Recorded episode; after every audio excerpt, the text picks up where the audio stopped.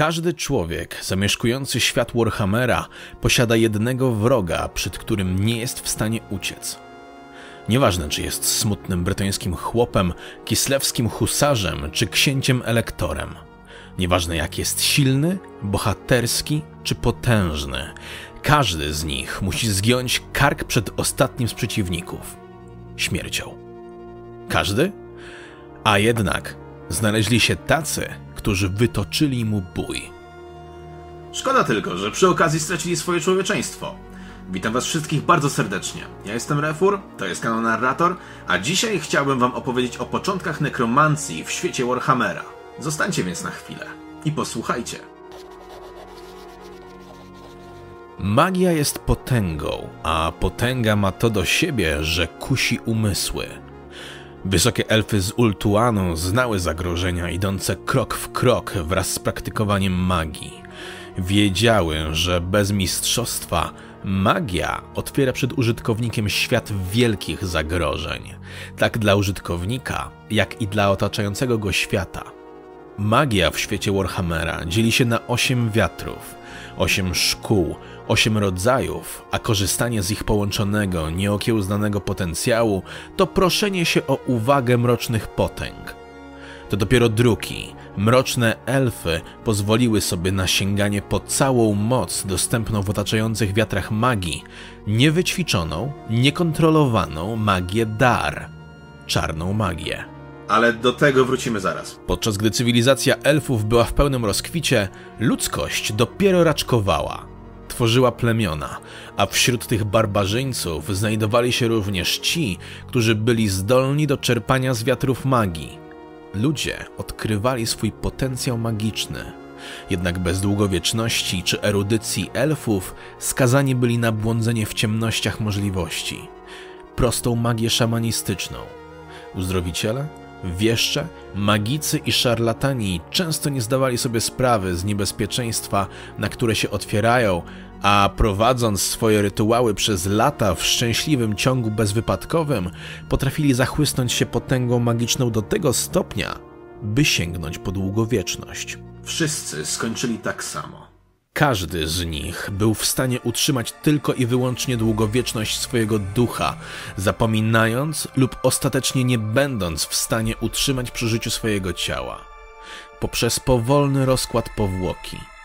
To właśnie tak narodziły się upiory kurhanów, nawiedzające nekropolie lub podróżujące po świecie jako unieśmiertelnione dusze, doprowadzając spotkanych ludzi do szaleństwa i jako przypomnienie dla nekromantów, jak kończy się nieprzemyślana ambicja.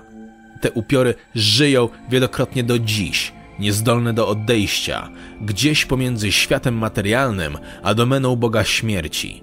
Mora za życia heretycy w niebycie odrzuceni przez świat umarłych. Nie posiadają ciała, przez co nie mogą ostać również wśród żywych. Znalazł się jednak jeden, który jako pierwszy uwiązał w świecie materialnym tak swoją duszę, jak i swoje ciało. Jednak, żeby opowiedzieć tę historię, musimy się przenieść daleko, daleko poza stary świat, ponieważ ta historia nie zaczyna się tak naprawdę tutaj. Przenosimy się do zapomnianej krainy spalonej słońcem na południe od imperium, nawet dalej niż księstwa graniczne, jeszcze dalej niż twierdza Karak Azul, tam leżą ziemie umarłych, nazywane również Nekeharą. Tylko ci, nie mówcie tej nazwy przy inkwizycji. Jest to kraina, której krajobraz przepełniony jest piaskiem. W prażących promieniach mało co jest w stanie przeżyć, jednak pośród gór piachu i pyłu pojawiają się gdzieniegdzie rośliny, oazy, a nawet miasta – Dzisiaj jedynie nieliczni śmiertelnicy powrócili z tych terenów. Kraina ta ma jednak swoją historię.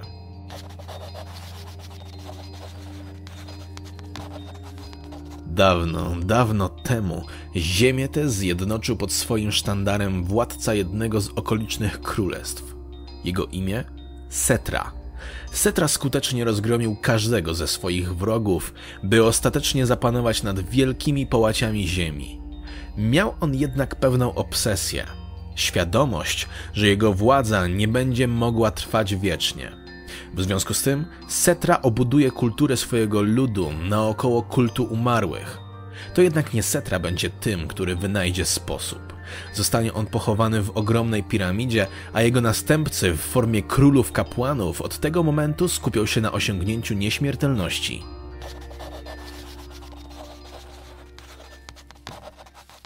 W największym z miast Nekehary, Kemri, rodzi się królewski syn. Tradycja nakazuje, by jako pierworodny został on przeznaczony na kapłana kultu umarłych. Jego młodszy brat natomiast obejmie rządy po ojcu. Nagasz od najmłodszych lat wykazuje chorą, nawet jak na Nekeharczyka, fascynację śmiercią. Najniebezpieczniejsze z nekropolii i piramid stanowią dla niego cel odwiedzin i badań. Codziennie obserwuje umierających ludzi i podgląda tych, którzy przeprowadzają ciało na drugą stronę. Wykazuje również ogromny potencjał kapłański. Inkantacje nie stanowią dla niego najmniejszego problemu, co prawda odległość od wielkiego wiru na wyspie Ultuan sprawnie uniemożliwia mu kompetentne korzystanie z wiatrów magii. Znajdzie on jednak i na to sposób.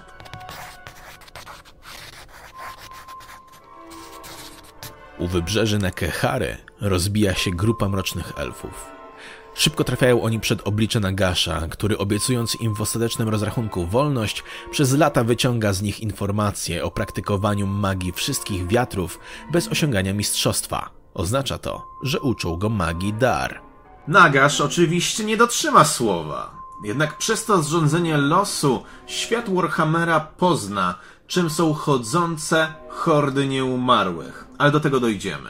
To ta wiedza ukierunkuje jego powykręcany umysł. Lata eksperymentów pozwalają mu osiągnąć władzę nad umarłymi, spisać swoją wiedzę, a ostatecznie Nagasz osiąga to, czego Setra ani nikt inny przed nim czy po nim nie będzie w stanie. Z krwi żywych destyluje on najgorszą z aberracji eliksir życia, który zapewni mu nieśmiertelność. Eliksirem poczęstuje też swoich najbliższych kultystów i przybocznych, a między nimi Arkana Czarnego. Czas przestaje być problemem dla Nagasza. Przychodzi pora sięgnąć po władzę.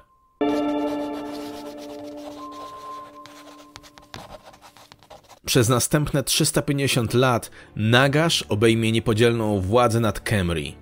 Mając za sobą całe miasto, rozpocznie budowę wielkiej czarnej piramidy, którą zbuduje rękoma robotników i niewolników zdobytych jako trybut od podbitych okolicznych miast. Skończona czarna piramida przyćmi swą wielkością nawet grobowiec Setry, jednak nie taki jest jej cel. Czarna piramida ściąga do siebie wiatry magii, zwiększając moc Nagasza dziesięciokrotnie. Inni królowie kapłani za późno orientują się, że Nagasz oszalał. Jego herezje rozgniewują innych królów kapłanów do tego stopnia, że wypowiedzą mu wojnę.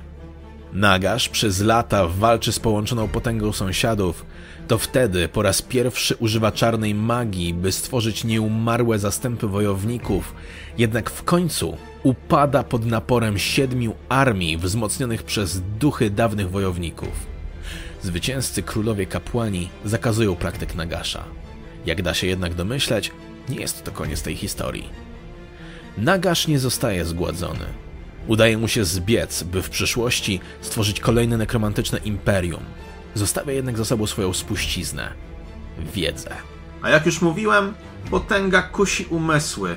Nic więc dziwnego, że po wiedzę Nagasza, jak i po eliksir życia sięgnie piękna księżniczka Lami, Neferata. Ale o tym w następnym odcinku. Dziękuję Wam bardzo za oglądanie. Szczególnie chciałbym podziękować tutaj moim patronom, którzy umożliwiają mi dalsze prowadzenie kanału i tworzenie tych filmów. Natomiast Wy, jeśli chcielibyście dołączyć do społeczności kanału Refur Narrator, zapraszam Was do linku, który znajdziecie w opisie, który poprowadzi Was w stronę mojego Patronite'a, gdzie dowiecie się o co chodzi i jak można pomóc. Tymczasem do usłyszenia. Cześć!